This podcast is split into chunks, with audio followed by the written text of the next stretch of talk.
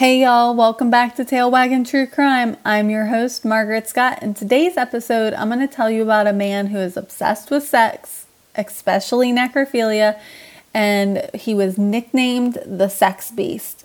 I'm sure a lot of you haven't heard of him, as his crimes took place in the early 1950s in Virginia and Maryland. Um, Here's your warning for this episode. Due to the nature of these crimes, listener discretion is advised. This episode will contain information and discussions about necrophilia and murder and is not suitable for all ages.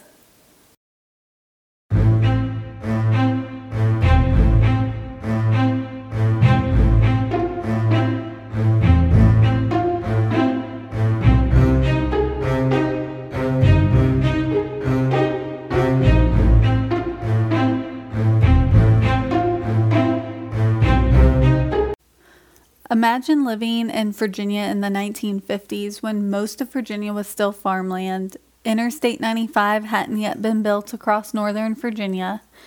The mom and pop country stores were still prevalent, even in the Fredericksburg area, which is part of the area we'll be talking about today. And many Virginians left their doors unlocked as violent crimes were rare. All of this came crashing down when a family of four was murdered unexpectedly as some of you may have already guessed, we'll be discussing Melvin David Rees Jr. in today's episode. In his early life, Melvin was known for his musical talent. He went to the University of Maryland where he played piano, saxophone, and clarinet. Eventually, he decided that he didn't need a degree or didn't want a degree and dropped out and traveled around the DC area playing in local nightclubs. Other than that, there isn't much known about Rees's early life or childhood or upbringing, so it's hard to say if there's something or anything that could have happened in his early life that led him down this eventual path. We do know that in 1955 he was arrested on assault charges of a 36 year old woman. Uh, he tried to force her into his vehicle, but she was able to escape. So, yay, her. Obviously, whatever she was doing, she got away. But she never pressed charges, and so the case was eventually dropped. And that until 1957 was, as far as we know, the worst he had done. However, we'll get into some other stuff later in the episode that might shock you a little bit. On June 26, 1957, Margaret and her boyfriend, who was an, a U.S. Army sergeant and on leave for the weekend, were both traveling through Annapolis, Maryland, when Rees forced them off the road in his green Chrysler. Rees, brandishing a gun, motioned for them to roll down the window. He demanded cigarettes and money, and when they didn't comply and refused, uh, Rees shot Margaret point blank in the face. Margaret's boyfriend fled the scene and ran through several farms before finally reaching a farmhouse where he was able to call police. As police arrived on the scene, they found Margaret naked and Rees had sexually assaulted her. Police investigated the area to find more evidence when they happened upon an abandoned cinder block building with a basement window broken. Inside the building, they found some of the most disturbing images. They found violent pornographic images and autopsy photos of female corpses. They were these images and photos were taped all over the walls. They discovered a yearbook photo of a woman who was a graduate of the University of Maryland. Uh, some sources say she was a graduate in 1945, others say 1955. Given the dates of these, my guess would be she probably was a graduate of 1955, but we're not quite sure. um, she was contacted but denied knowing a man that was tall and had dark hair because at the time that's all the sergeant really could give them. Um, of course, in 1950s, the forensics evidence was nothing compared to today. So, unfortunately, Uh, Margaret's case went cold with no other lead, leads until uh, he decided to kill again. This was two years later, or give or take about two years later. On, Jan- on January 11th, 1959, the Jackson family was heading home to Apple Grove. Some of the sources say they lived in Apple Grove. Some source says they were leaving Apple Grove. Um, I'm going with they lived in Apple Grove, but I could be wrong.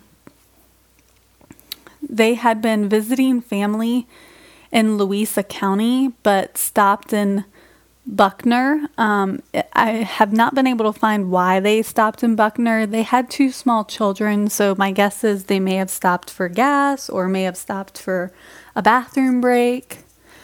Um, and for those of you that don't really know the area, uh, there, Buckner is about a 15 minute drive from Apple Grove or to Apple Grove, and it's Buckner is just south of Lake Anna in Virginia. And uh, Apple Grove is about a 10 mile drive on Route 522 to Interstate 64 near the Gum Spring exit. A family member that had also been driving the same way came across their abandoned vehicle. Some sources said the family members were following each other. However, that wouldn't make sense as this family member didn't see anything happen. So the family member must have just been kind of passing through the area, maybe left several hours after the family did. Um, they found the abandoned vehicle, and when police arrived on the scene, there was no sign of an accident and nothing wrong with the vehicle. So the worst was there was no sign of a struggle, the, and the police, family, and locals had nothing to go on. It was as if the family had just up and vanished. Mm, they just pulled over and vanished out of thin air.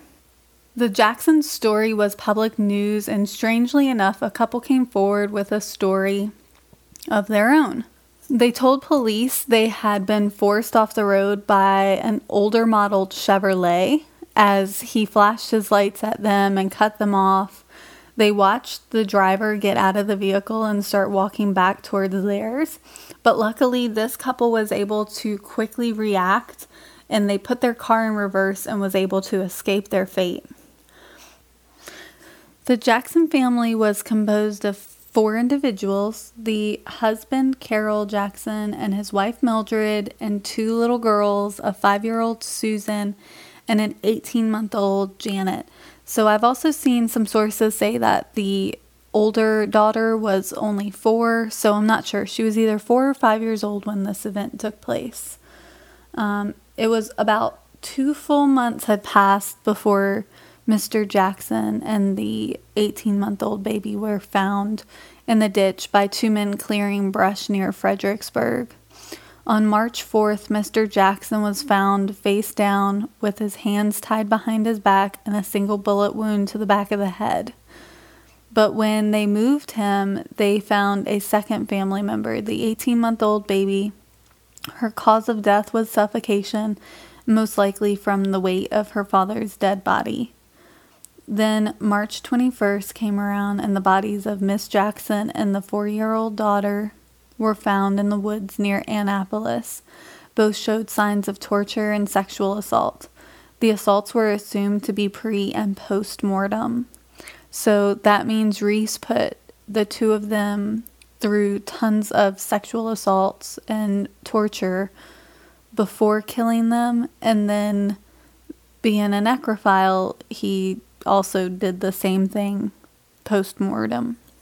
So after they had passed, rather, after he had murdered them.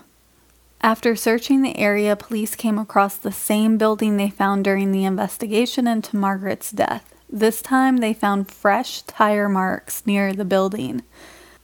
Uh, this is when police believe that the two murders were done by the same person. An anonymous letter was sent to the police saying that they should look into Melvin David Rees. The letter claimed that Rees would often sit and talk philosophically about different subjects. One conversation recently was about murder and if it could ev- ever be considered acceptable. According to the writer in the letter, Rees thought that it was just a part of the human experience and only individual standards make it right or wrong. The writer gave the date of the conversation being January 10th, the day before the Jacksons were abducted. Um, I believe later on, the writer had also said that they had been um, doing benzos and drinking, and it was just one of those kind of random conversations that you might have when you're doing drugs. However, after this happened and the story broke, the, the friend found it a little odd. The writer later identified himself as Glenn Moser, a friend of Melvin Rees. Glenn also revealed that Rees was in West Memphis, Arkansas. Finally, when they arrested him in Arkansas and police were going through the apartment that he was in, they had found notebooks where Rees had written about how, what he had done to the Jackson family. The U.S. Army sergeant uh, was able to identify Melvin Rees as Margaret's killer. Later, Rees was convicted in Maryland for the murder of Margaret and was sentenced to life in prison. He was then on trial in Virginia. Virginia convicted him and sentenced him to death, um, which was eventually commuted to life in prison. Rees died of a heart attack in prison in 1995. But before he passed away, he spoke with reporters and confessed to two other murders the murders of Shelby Venable and Mary Feller. Both were teenagers, um, and he was suspected of an additional two murders of two more teenagers Michelle Ryan and Mary Somat. I, I'm sorry, I butchered that but never spoke of those. So they were never able to confirm that he was their killer. Um, he was also never convicted or brought to ch- trial for any of the murders of the four teenagers, and the cases are still considered open and cold today.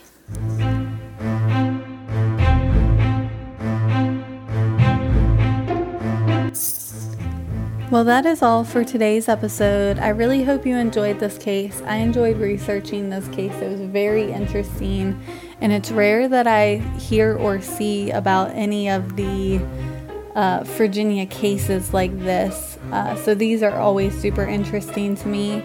I hope you come back next week for another interesting episode. I really hope you enjoyed this one. If you did, please be sure to leave me a comment um, and a review, which really helps me out. If you want to follow me, you can follow me on Instagram at Tailwagon True Crime, on Facebook at Tailwagon True Crime. And if you want to email me, please feel free to email me at the Media at gmail.com. I hope you guys stay safe out there. See you next week. Tailwagon True Crime is a production of Scottco Media, and these podcasts wouldn't be possible without the assistance of my sidekicks, Aston and Simba.